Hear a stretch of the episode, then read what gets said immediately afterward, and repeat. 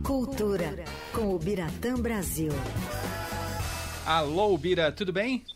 Tudo bom, André? Leandro, tudo certo? Tudo jóia. Bira, hoje o nosso assunto é teatro, mas antes, você é o nosso especialista em premiações do cinema aqui no Fim de Tarde.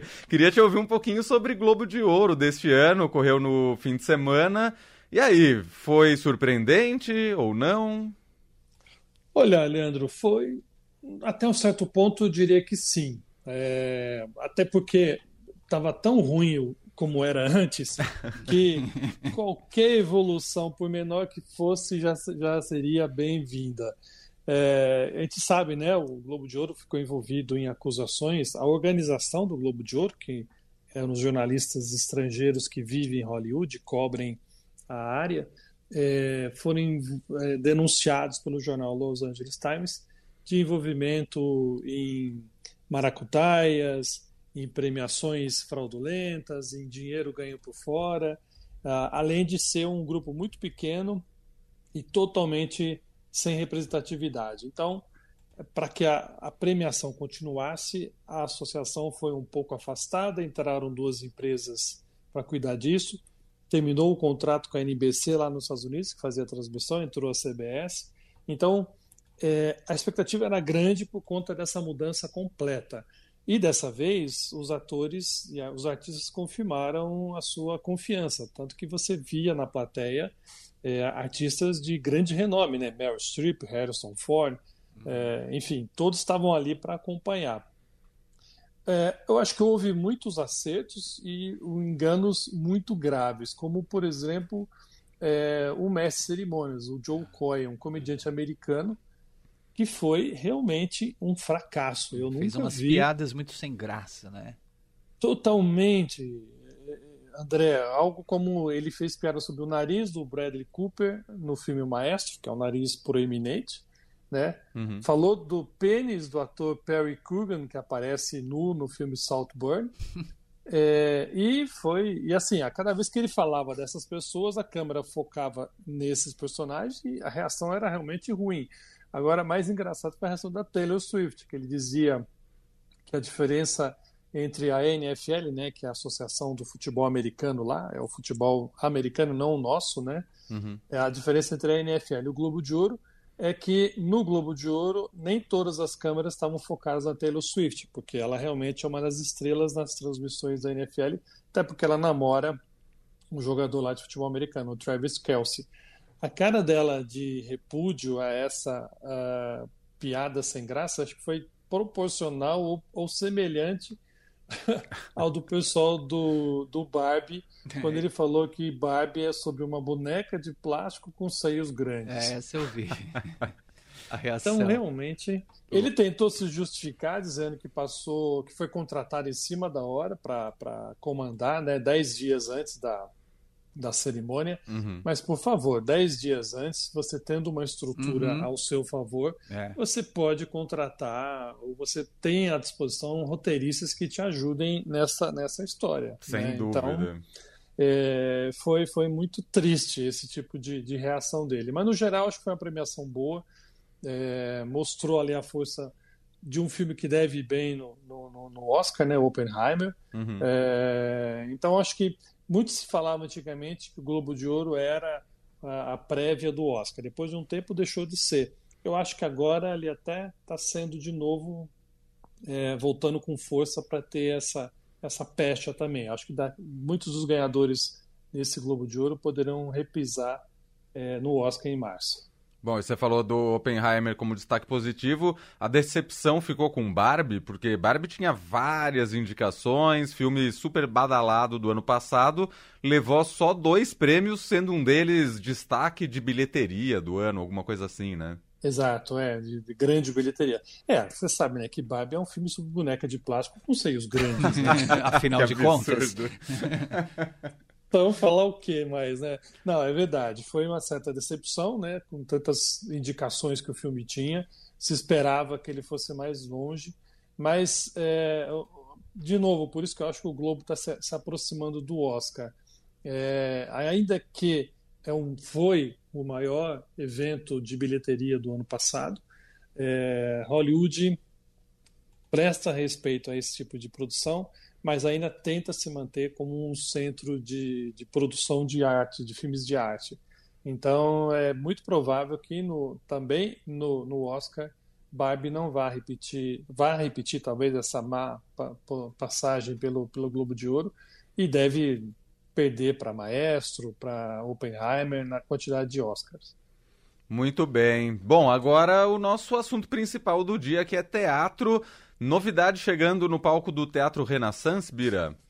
Isso, é uma peça que já passou por São Paulo. Aliás, ela estreou, digamos, em São Paulo. Ela começou em Campinas, depois veio aqui para a capital. É, isso em dois mil e vinte e dois. Né? É uma peça que chama-se Quando eu for mãe, quero amar desse jeito. É uma comédia muito ácida. É, escrita pelo Eduardo Bach, que é um, é um belo de um roteirista. Ele faz, especialmente, é, trabalha muito com musicais, assim como o diretor da, da, da, da peça, né, o Tadeu Aguiar. Uhum. Mas é um, um belo de, um, de uma plataforma para Vera Fischer. É, ela, que agora completou em novembro setenta e dois anos de vida, tá, tá, tá enxuta, tá bem, tá bem legal. Sim, tá bem. É, com uma disposição para trabalhar, são cinquenta e sete anos de carreira, mas ela continua super é, bem. E ela é a única atriz que permaneceu do trio de atores que faz parte dessa peça. Ela vive é, uma, uma senhora chamada Dulce, é daquelas mulheres antigas que viviam aquela opulência bem, até bem paulistana, né? É, de uma fartura, de uma riqueza, e que já não tem mais tudo isso, mas ela mantém a pose e fica muito contrariada quando recebe a notícia de que o filho dela, o Lauro, que é um menino é, é vivido pelo ator Rafael Sardão, vai se casar. Ih, meu Deus. Vivida pela Marta Parre. Ou seja, não é ninguém da sociedade da qual a Dulce frequenta. Ô Bira, você podia repetir pra gente essa parte que você tá falando do casamento do rapaz, que deu uma travada aqui, achei até que você tinha Opa. caído. Quando ela descobre não, então, que o filho vai casar... Com uma, uma moça que não faz parte do meio social dela. Ah, tá. E aí ela fica realmente muito indignada. E começa ali uma disputa entre a futura sogra e a futura nogra, né, nora, uhum. quando elas se encontram, é, e realmente é, é, ali você vê identificar também a, a luta social, de classe social, né, uma aristocrática uhum. entrando em guerra contra uma pessoa mais moderna, mais simples, mas com vários objetivos de vida. E o mais engraçado é que no meio de tudo fica o filho, o tal do Lauro, que é um paspalhão que não consegue sair do jugo da mãe e ao mesmo tempo recebe as críticas da, da futura mulher, né? Então é, é uma comédia muito interessante, tem um final até que bem surpreendente. É, eu não me lembrava de ter pensado naquilo quando eu assisti a peça. É, então, assim, vale muito a pena ver. Especialmente para vencer na Vera Fischer, né? Ela usa muito bem a, uma voz mais grossa, mais forte, até para se impor como, como personagem, né? Hum. Também tem figurinos indígenas, ela usa uma, uma roupa vermelha, assim, logo que, que marca a entrada dela em cena, é aquelas entradas bem triunfais. Então, é, a Vera mostra que continua boa atriz, né? Ela que no início da carreira... É... É, agora eu acho que... Acho que mais um sex symbol do que... Oi. Oi, agora Como voltou. Viu? Agora Oi, voltou. Voltou, voltou. Ah, você, você deu uma afundada e voltou. Opa, então tá. É, eu acho que é isso. Vale muito pela Vera, né? Mostrando que ela continua boa atriz, como ela sempre foi. Uhum. É, ela que no início da carreira, né, teve uma, uma, uma... Era mais um sex symbol do que qualquer outra coisa.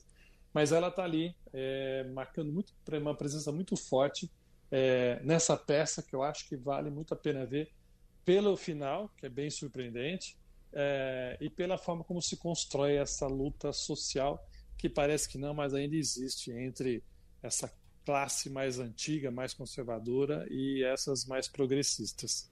E que legal ver Vera Fischer no teatro, Bira. É, muita gente conhece ela, muito claro, pelos trabalhos de T V. Ela tem uma vasta carreira no teatro? Não, uma pergunta sincera de quem realmente não sabe.